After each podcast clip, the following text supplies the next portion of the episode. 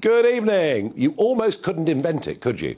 A former Qatari Prime Minister goes into Clarence House with a suitcase, and in it there's a million euros in 500 notes, a note that we no longer allow in this country for legal circulation or exchange in any way, because we know it is the money of the money launderers and the crooks and the criminals. But Prince Charles accepted it. Later on, there were more bags of cash, some in Fortnum and Mason's bags, a total of 3 million euros accepted in cash from Qatar, a country that not only has the highest CO2 output of any country in the world, uh, but one whose human rights record is pretty abysmal. Now, look, I'll declare an interest early on in this debate.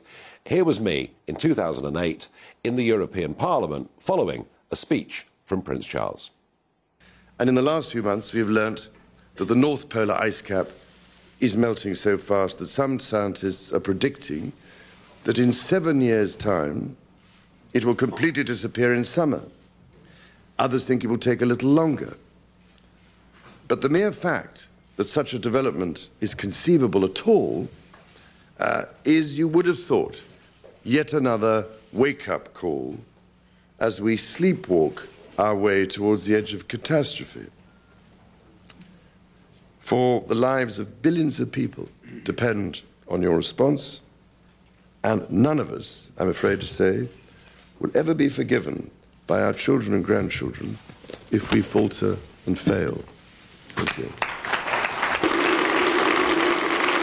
So there we are. That was Prince Charles telling us the North Pole will be gone by 2015. It's still there, I think, Charles, but hey. And the eruptions, the applause in the Parliament because he'd actually asked for the EU to have more power. So everybody was really, really jolly happy, apart from one relatively young MEP at the time.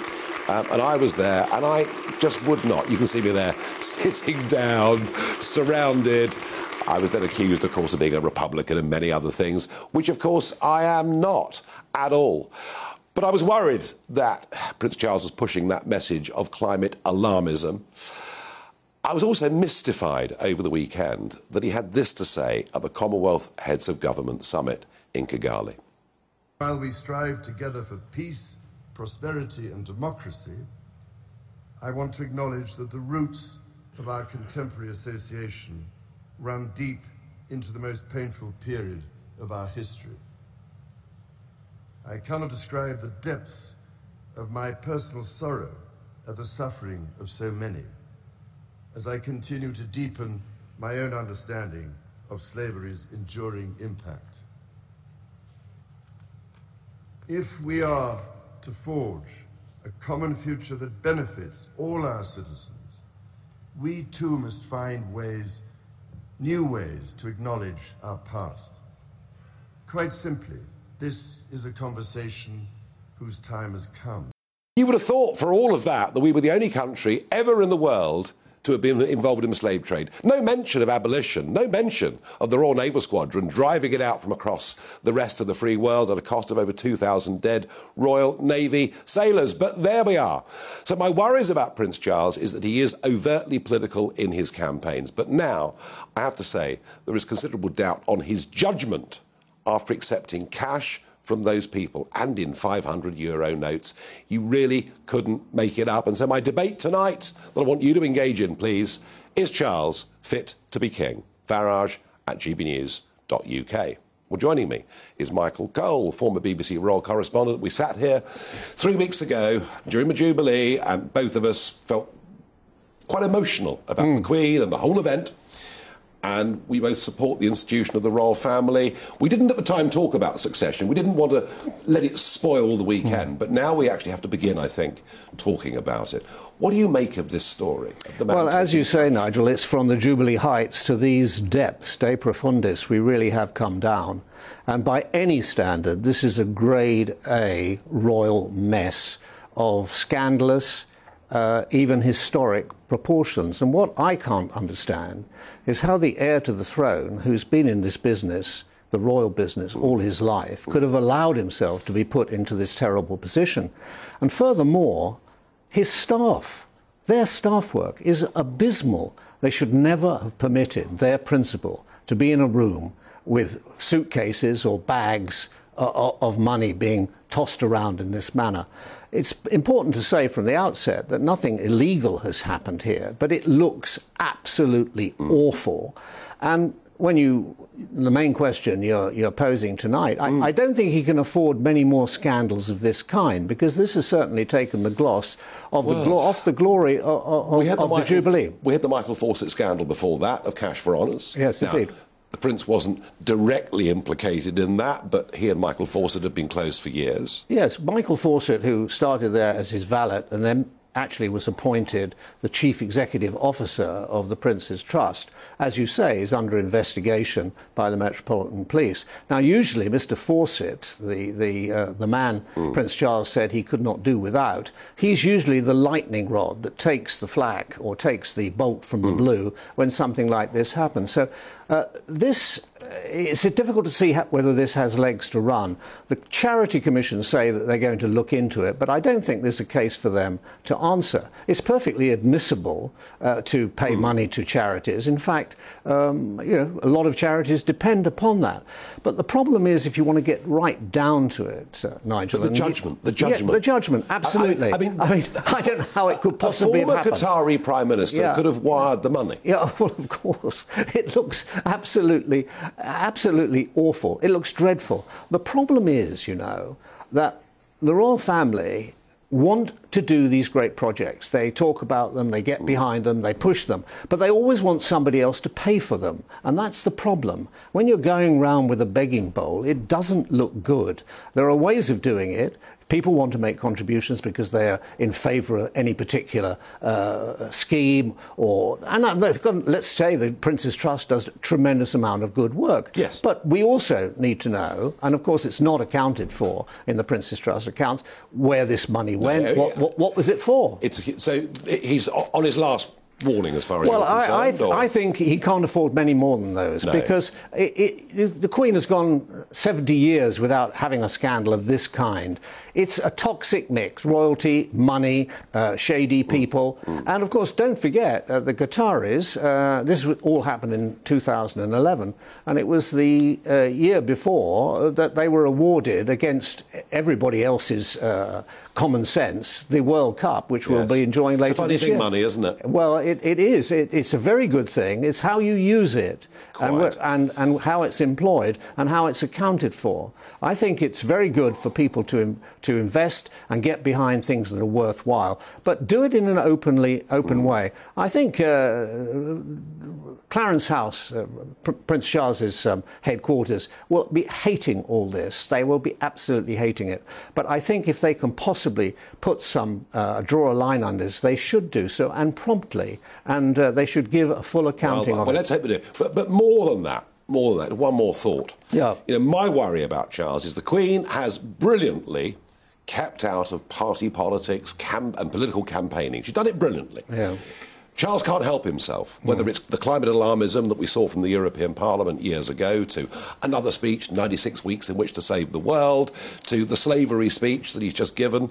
Uh, where, as I say, you'd have thought we're, we're the only country that ever had done this, and it, now he wants it to be taught in the syllabus alongside the Holocaust, as if somehow it's the equivalent of that, and that we alone are guilty.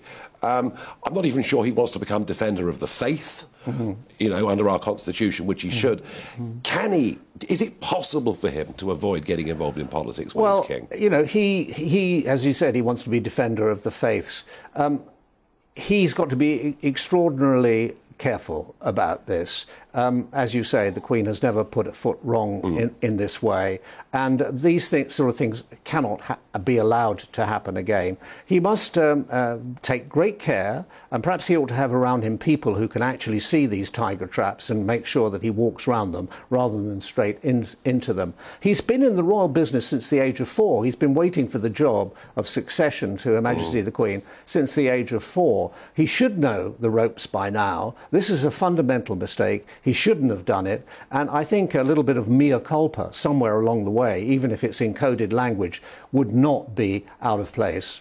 Michael Cole, thank you very much indeed.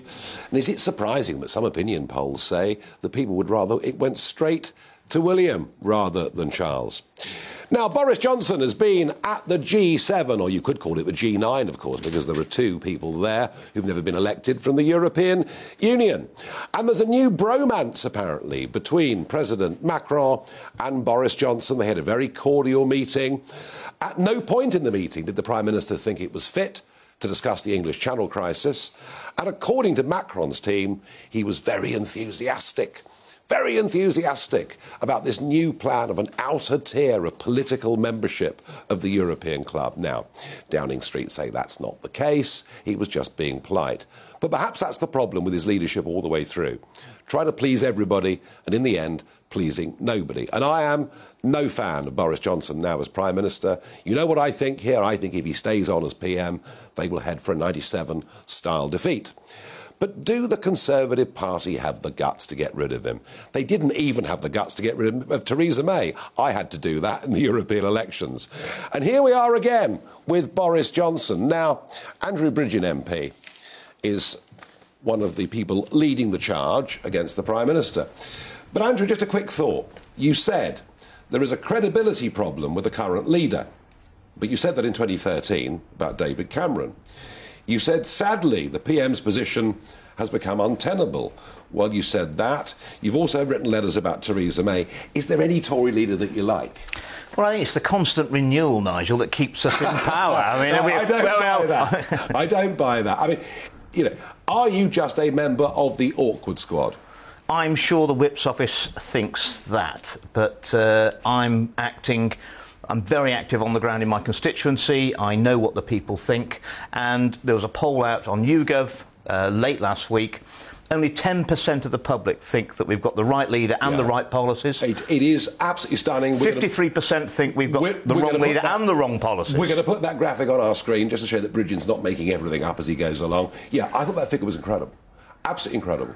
Only 10% think we're on the right track with our leadership with our policy. And I, and I, had a sort of epiphany moment a couple of Mondays ago, driving down to, to Parliament, and I realised we were actually pre- more conservative when we were in coalition with the Liberal Democrats than this government is now with an 80 seat majority. I think we're wasting the majority. OK, we've had COVID to deal with. But that shouldn't have been the interruption. See, I agree with you on all this. I mean, I think that, that you know the way they pursued big government, high tax, uh, they're deaf to the energy crisis. I mean, already we've got Italy, France talking about energy rationing, and it's coming here too if we stay down this track. You know, and he could have, if he'd wanted to, made us energy independent.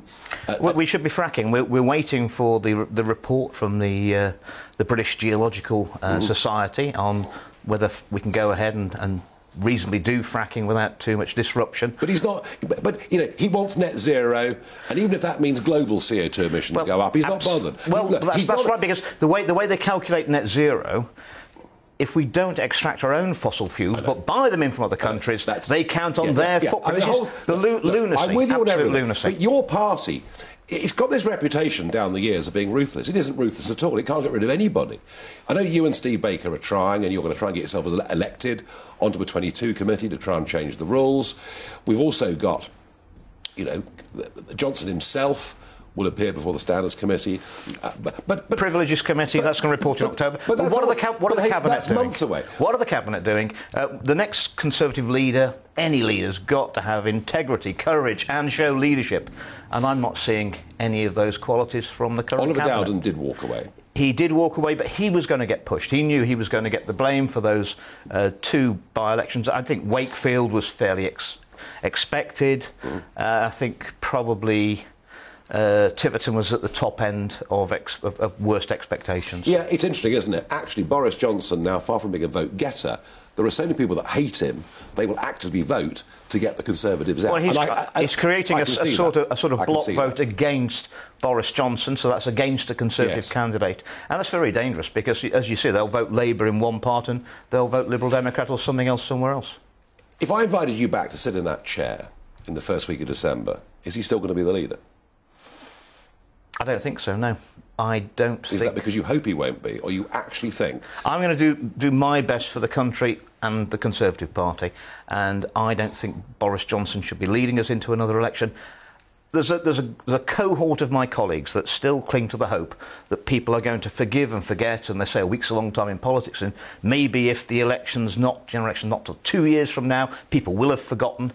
I think it's too raw, Nigel. I think there's no policy like the COVID lockdown where we all made sacrifices for the, the national good, um, and to have the people who made those rules abusing them themselves, I think it's too personal. If nobody people. in the cabinet, if nobody in the cabinet's got the political courage to stand down, then they prob- then probably none of them deserve to be the next leader as and when. Is there anybody else that you can see? Is any any obvious personal people out there? If I were to name names outside the they'd company, that would be the kiss of death. be, wouldn't uh, but I think it, it, will, it will be a Brexiteer uh, because that's what the membership will, will want, and it's it's got to be You someone. you, you- you weren't thinking yourself about having a go, were you? Well, you know, in every in every private soldier's backpack there is a field marshal's You baton. see, I knew If you it was a personal motivation. You see, he's no, much no, more. no, no, no, Andrew Bridgen no, no. is much more of a career politician than he'd ever have you believe. I think he's right. I think Steve Baker's right. I just think the Conservative Party in Parliament, in the main, are gutless, spineless, useless, not Conservative, and they will keep Boris if they're very stupid and lose the next election by a whopping majority. We head now to a break. When we come back, those murders, that murderous attack that happened in a gay bar in Oslo. Why are the British press today not covering it at all?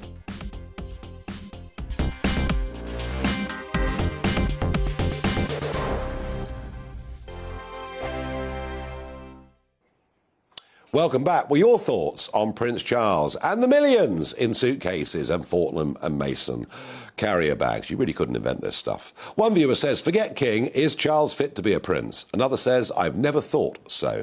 In answer to the question, is he fit to be king? Sharon says, he is supposed to step up for his mum if he becomes king, I fear. It'll be the beginning of the end for the monarchy and the end of the Commonwealth. Another viewer says, no, he never was. And I must admit, I've always been a Charles skeptic. I'm not sure he is the right guy. Now, on Saturday in Oslo, it was the big Pride Day, the biggest celebration day in the capital city of their Pride month, and a shooter killed two people, injured 21. He's in police custody. The police have said already that it is a terrorist attack, an extreme Islamist terrorist attack. It is shocking and awful. We've seen similar attacks in America and elsewhere. But here's the funny thing if you today were to pick up the British newspapers, even the big ones, the big titles, there's barely a mention.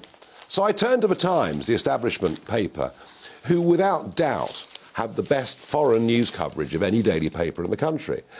Big article on Ukraine. Big article on Russia, no surprise there. Big article on the USA after the Supreme Court ruling. Big article on Colombia. Big article on Spain, South Africa, France, Italy, Vatican City. I mean, there's wonderful coverage of everything happening around the world and news in brief. Just a couple of very short sentences. Blink and you've missed it.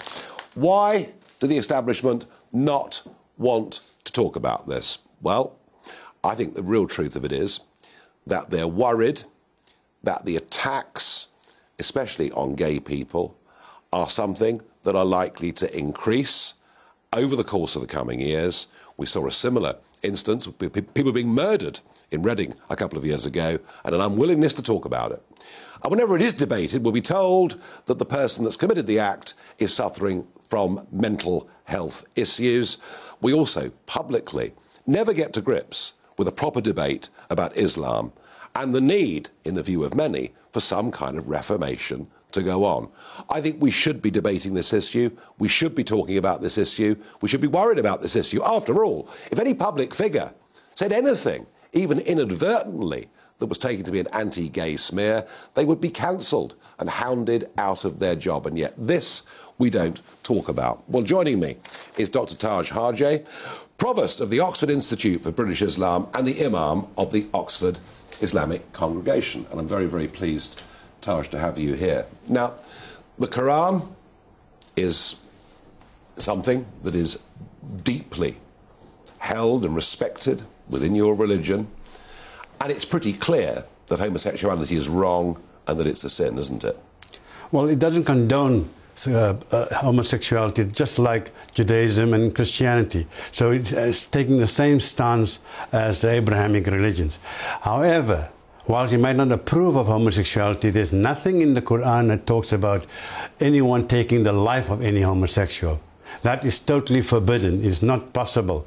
In chapter 5, verse 32, it says, if you take one life, it's like you killed all of humanity. If you save one life, it's like you saved all of humanity. So this notion that this man, a 42-year-old uh, Iranian man who got the Norwegian citizenship, and uh, he go, takes it upon himself to apparently go wreak vengeance and uh, and mayhem in this gay bar. This is totally un-Islamic, un-Quranic and cannot be condoned in any way, shape, or form. Um, and I have to say, we have to send condolences to the people who lost their lives, and those people are now recovering in hospital, and hopefully the death toll doesn't increase. The difference, of course, in 2022 is that our interpretation, especially of the Old Testament of the Bible, is not literal in perhaps a way that it might have been centuries ago. The difference, of course, with the Quran is it is the later parts of the Quran that tend to be far less peaceful in terms of the way no, I think, written. Uh, with due respect, Nigel, you are uh, quoting to me Orientalist perspectives. The, uh, Orientalist Yes, because this idea that there's sort of two parts of the Quran. That, you know, the first part, Muhammad is talking peaceful stuff, yes. and the next time he's talking about the belligerent stuff. No. I mean, if you really understand the Quran, you know, listen, this is a seamless uh, uh, narrative. And he's dealing with issues. Once he is trying to uh, initially present his message of monotheism, that is one God, one humanity, one destiny. And then when he's in Medina as a ruler, yeah. he's now trying to implement this. So when it comes to implementation, he's not talking about the fact that you must go and uh, kill people. But it's still quite aggressive language. But isn't the real point here? Mm. I made the point that the older parts, the, the Old Testament, we don't take literally as we might have done back in history. But that good Muslims do take the Quran pretty literally. But even if you take the Quran literally, it doesn't talk about killing homosexuals. Okay, I get that. I accept that. No, I fully accept right. that. Mm. Doesn't condone it. It, it, it. it, thinks it's a sin, but yeah. it does not. Right. No, it does not important. support violence, and I get that totally. But, but there are it would appear, and the worry, and the reason there's a news blackout on this, I'm mm. pretty clear. Yes there is great fear mm. that there are more and more young Muslim men who will take the view this is an abomination and this is what I'm going to do to deal with it. Yeah, but, but, but, where do they get that information? Not from the Quran. They get it from the, toxic trio we spoke about. The, the idea that uh, the Sharia, which is concocted man-made law, uh, the Hadith, which is uh, supposedly the sayings of Muhammad, and the fatwas, the, the religious, religious, opinions of in, individual clerics, they take these three things and present that as the rationale for doing bad things, not but, just homosexuals, no, but I anyone get else. That. I get that, but here's the problem. If I'm a Roman Catholic, mm-hmm. I look to the Pope for guidance. If I'm an Anglican, I look to the Archbishop of Canterbury. I'm not particularly a fan of the current one, but but but but who does one look to? Well, I think this is both the, in the, Islamic Church. This Who's is the leader? Right. This is both the weakness and the strength of Islam. Uh, the Pope or the Archbishop of Canterbury is top-down governance. Yes. At least in, in Islam, there's bottom-up, and I think what's but it, important. But it's not working because people are drawing their own interpretations. Right. It's not working without leadership. Because, for example, in this country, why isn't it working? We, uh, I'm the head of the Oxford Institute for British Islam. Do we get any support from the general public or from the establishment? We are talking about Islam that's inclusive, integrated, and indigenous. We're talking about Islam that's egalitarian, enlightened, and uh, erudite. Well, I'm, I'm, thrilled to hear yeah, it. Yeah, so, so, so where's the support for this? So if you're now saying, ah, nothing is coming from the bottom up, yeah, we are from the I bottom am up. Not for one moment. Not for one moment and I, by the way, I have worked and spoken with and to many Muslim groups over the years who, whose interpretation and desire to live in a settled way in this country is as resolute as yours are. And I absolutely respect that. So this is not about everybody in the religion. It is about does the religion need a reformation so there is a lead figure that it can look to? It needs a uh, reformation and enlightenment, a renaissance, however you want to couch it. But why do we need a top-down figure? I think this idea that you know everything comes from the top. I think this is a, a, a, an archaic concept. We really need organic growth. And for example, if we can have Muslims all over the world, but say in Britain especially. Uh, questioning things. Now, the Quran says one thing, for example, that uh, uh, you, uh, um, uh, uh, there's no stoning to death. The Hadith, the Sharia, and the Fatwa, these concocted man-made things, says yeah, you, you need to uh, But Taj, we do have a problem. We do have a problem. Right, so- there so- are growing numbers of people who claim to be as devout to the religion as you do, who are taking a different interpretation. No, they may claim to be devout, Nigel, but they do not uh, using their brains. In fact, the Quran says this book is only for those who use their brains.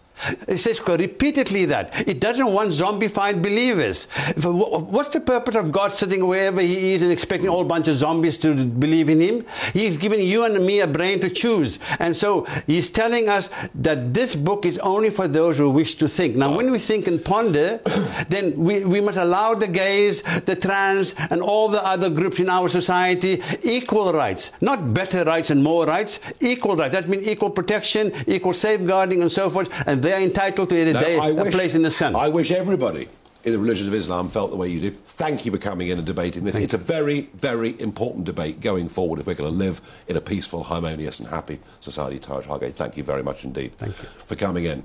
You see, on GB News, we're not afraid to debate these issues and to talk about these issues. And I think that really, really matters. There appears to be just a blackout on this story across broadcast, radio, and newspapers, other newspapers in this country.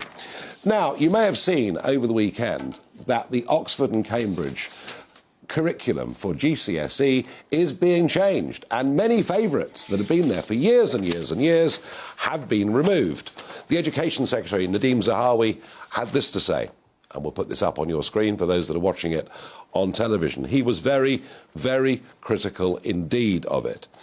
And yes, you know, the fact that Wilfred Owen is not going to be taught at GCSE, that Philip Larkin is not going to be taught at GCSE, uh, that Thomas Hardy is not going to be taught at GCSE. Larkin and Owen are two of our finest poets. Removing their work is cultural vandalism, said the Education Secretary. But I was drawn, I was drawn today to a letter published in the Telegraph by David Blunkett, Lord Blunkett. I'm going to read it to you. Sir, the proposal by the OCR Examination Board to remove the works of Philip Larkin and Thomas Hardy from their GCSE syllabus is breathtaking.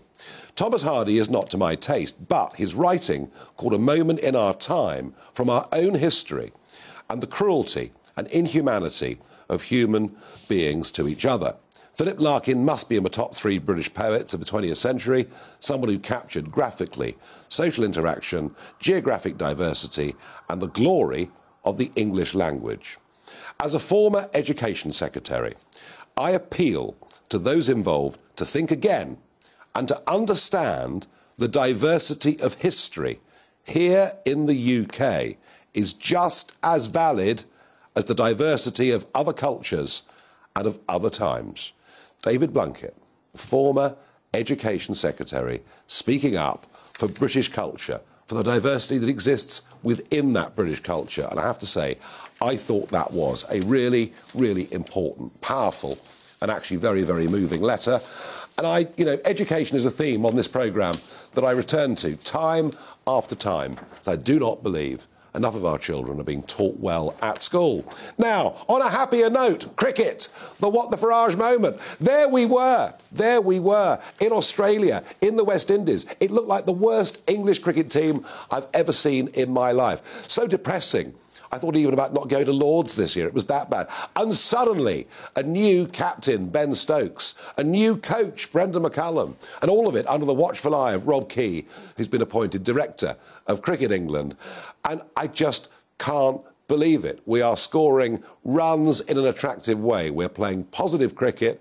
We've beaten New Zealand, who were world champions, number one in the world at Test cricket this time last year, and we've beaten them 3 love hands down. And suddenly, Jonny Bairstow is scoring runs more quickly, even than Ian Botham did at the height of his fame. So I tell you what, if you've got kids who aren't yet into cricket, get them watching this England team. We'll be playing India.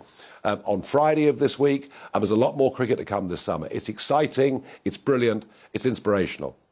My other what the Farage on sport is Wimbledon. We're a country that doesn't really talk about tennis at all. Until it comes to Wimbledon fortnight, and then we all go mad, and everyone watches it, and everyone talks about it. We're obsessed with Wimbledon far more than we are tennis, and, and it's great, and I'm very, very pleased that Emma Raducanu won her first round today. But what a nonsense it is, isn't it? That government pressure was put on Wimbledon to ban male and female players if they were born in Russia or Belarus. No other event around the world has taken this action. And it's sad because it does devalue Wimbledon a bit in that it won't qualify for points for world rankings. Nonetheless, I'm sure you'll all enjoy the strawberries and cream. And of course, let's hope we get some decent weather. Now, I've got one or two more reactions to the Prince Charles comments earlier on. Is he fit to be king? And Michael says to me, no, definitely not. There isn't much, not much love for Charles coming in here. Definitely not. And that's because he's married to Camilla. He won't be able to keep his mouth shut. Charles will kill off the monarchy. Charles is a threat to the monarchy. Every week there is another political debate he involves himself in. I fear for the monarchy. Well, I'm not saying that's an exactly scientific sample. It may be those of you that were motivated to write in, but it would appear that a lot of GB News viewers and listeners are very sceptical about Charles becoming king. In a moment, I'm going to talk on Talking Pints to Robert Colville. Now, he co authored the 2019 Conservative Manifesto. So, is the mess the country's in all his fault? We'll find out in just a moment.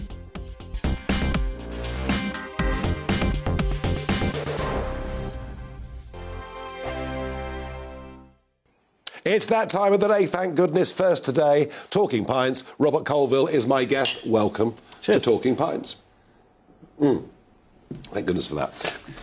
So, Robert, you co authored the 2019 Conservative Manifesto. One old Etonian writing, writing for another. Not, not, not, not, not only that, he was my he was my I, I was his editor at the Telegraph, so it was. Uh, But I mean, I, I know you've now moved on. You've been a journalist for many, many years. You've done very, very well. You're now at the Centre for Policy Studies, and you took some time out to help write the manifesto. And you've been involved in conservative politics and debate. But I've got to ask you. You know, we talk about Boris a lot. We've had Jacob Rees-Mogg in the chair. Why are there so many people from one school running the country?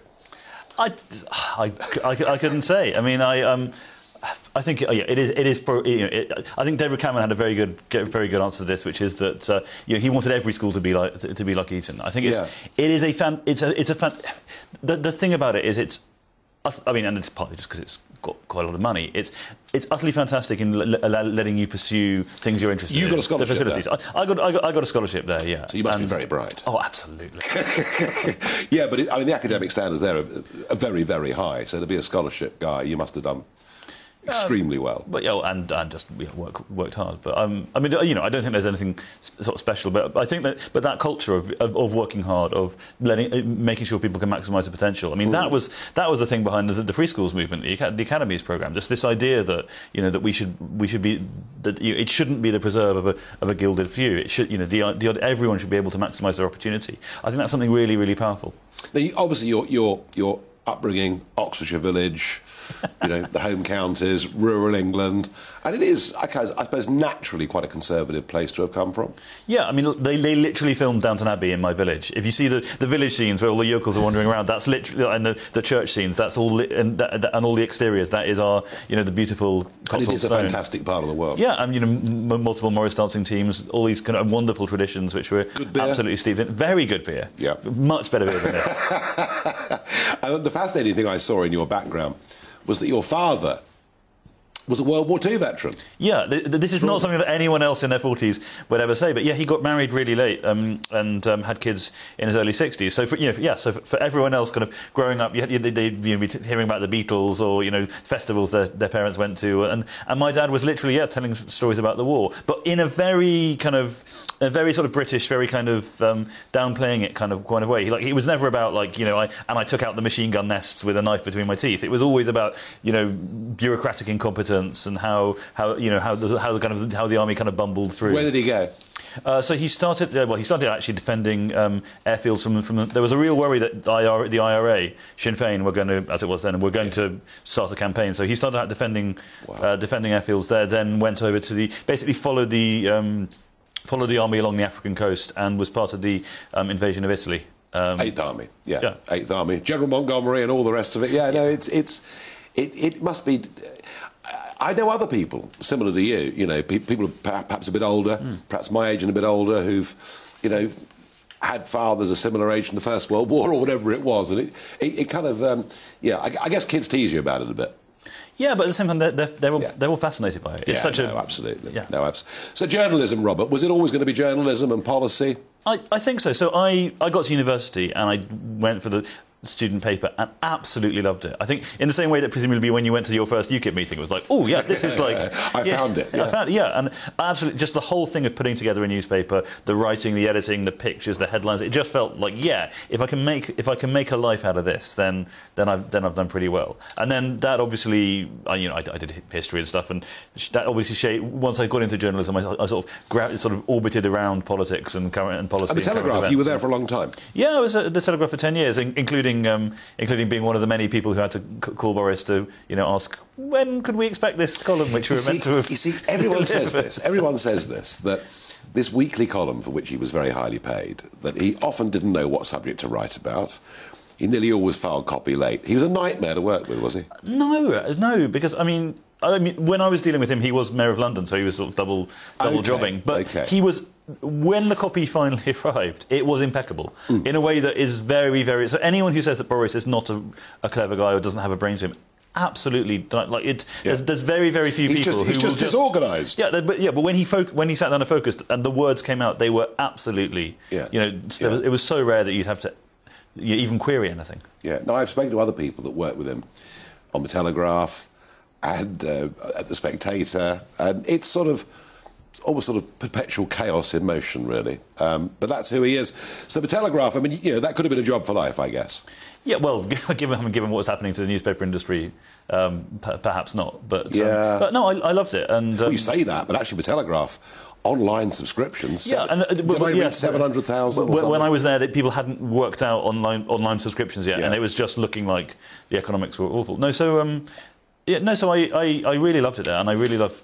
And I was an editor rather than a front of house guy, um, but then um, then went off to, to BuzzFeed for a while, which was a sort of strange um, in- interlude in, in between the Telegraph and, and the CPS, and then got actually the, you almost sort of by accident got into think tanks and, and politics. I, I'd been in, in sort of tangential. I'd, I'd done a piece of work for the Centre for Policy Studies, which is the think tank founded by Margaret Thatcher and Keith Joseph, which basically invented Thatcherism um, on what how the internet was changing politics at a time when no one knew what the internet was. I mean, you were. I think you you might have been one of the, the few people who was actually early on it, in- in- early on it. Yeah, um, but essentially you could fit everyone in a phone booth um, who who was sort of in Yeah. that scene. Um, and then uh, so and then they sort of came.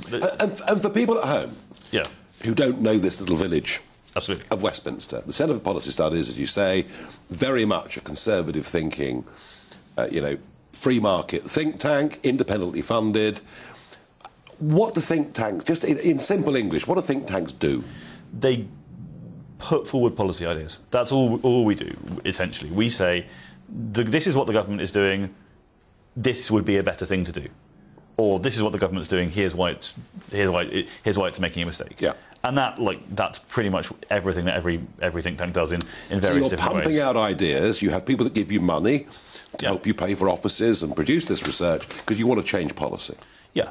And, and, and change it, and change it, in, obviously, in, in keeping with the founding principles of Margaret Thatcher and Keith Joseph, which are about you know, small state, free markets, individual opportunity, Gosh, what lo- aspiration, what, what a lonely place to be in these days. I mean, Yeah. you helped write that manifesto in 2019. And okay, the pandemic came along. But can you believe that we have a conservative government that's pushed us to the highest tax burden since Clement Attlee was in Downing Street? Where, the, I mean, you're, you're finding it painful, but it's true. Uh, yeah, and I think you, I think you can blame the pandemic for an, for an awful lot of that. Really? Um, yeah, well, I mean, you know, the I mean, the, the, right there on the front page was we're not going to raise taxes, and they've raised taxes. So that's Yeah. obviously a, you know, But they can't even take the 5%, which it wouldn't be big money.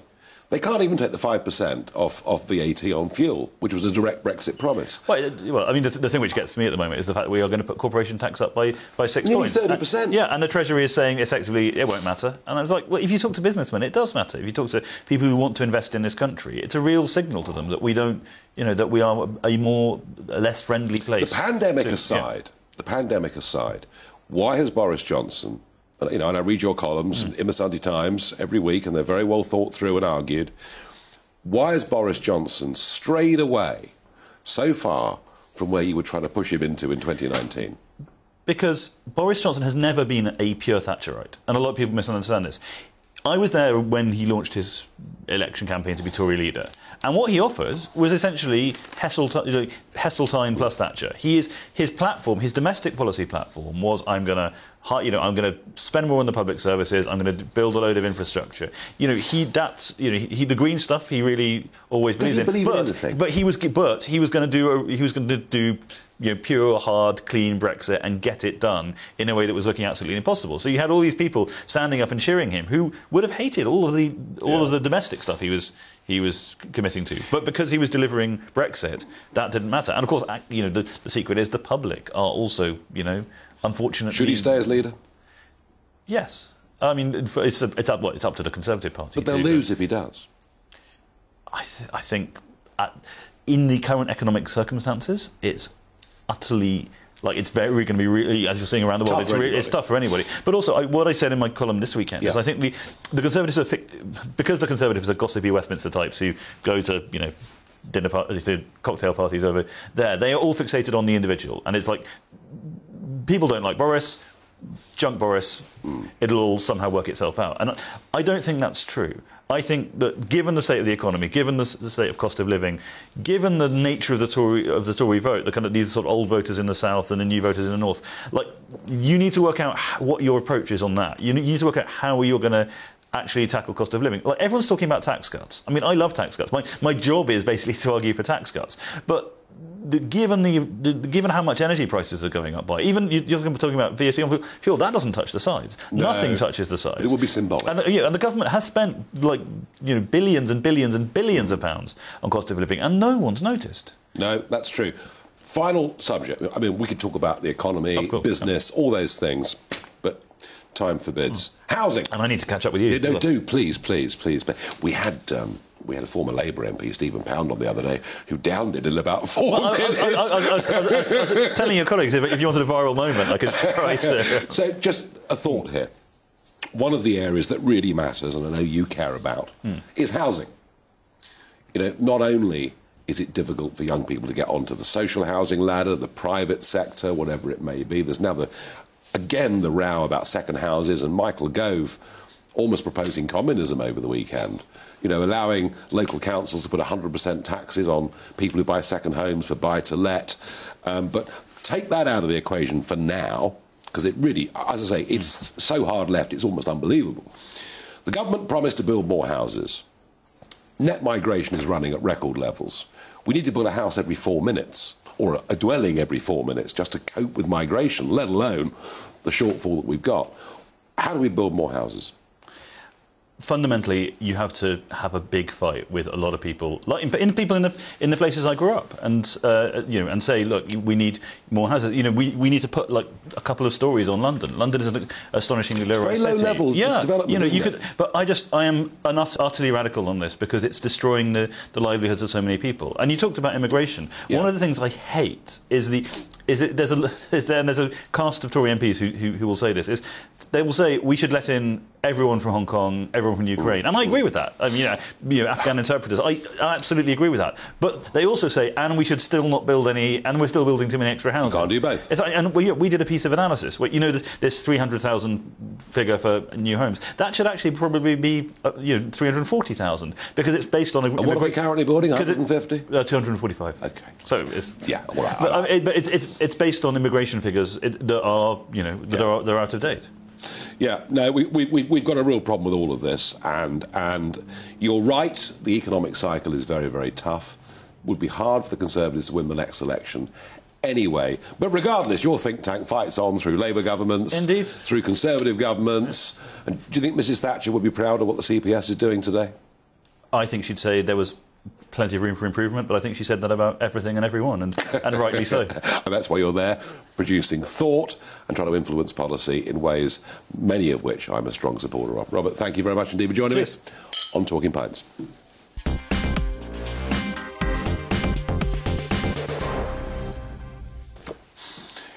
We have a short time left for Talking Pints. No, we finished that. Sorry. Barrage the Farage. Here goes. Barry asks Are manifestos not a complete waste of time when leaders abandon them almost immediately? Actually, they've, if you look at the trackers, they've done most of what they they've done a surprising amount of what they promised to do. Given there's been a pandemic, I think they're a re- they're a really important signal to the public about what the party is Okay. for and it holds them to account. They're still valid. One viewer asks, why is it called the G7 when von der Leyen is in attendance at every meeting representing the EU? Yeah, not just her, but Louis Michel's there as well. The two EU Muppets are there as well. It's not the G7. No, I regret that. Finally, not much time left. Do you think the EU referendum vote would go the same way it did in 2016 if we vote again? Yes, unless they extend the register to people who currently aren't here, um, are, on, are here on foreign passports. Quick thought. Maybe I think it's, a, it's a hard thing to it's a hard Yeah, thing who to knows? Who knows? It's not the debate. We've moved on from EU membership, thank goodness, but there's a heck of a lot more to do on a whole load of fronts, like taxation, like housing, a list as long as your arm. Thank you for joining me this evening. I'll be back with you at 7 o'clock tomorrow evening.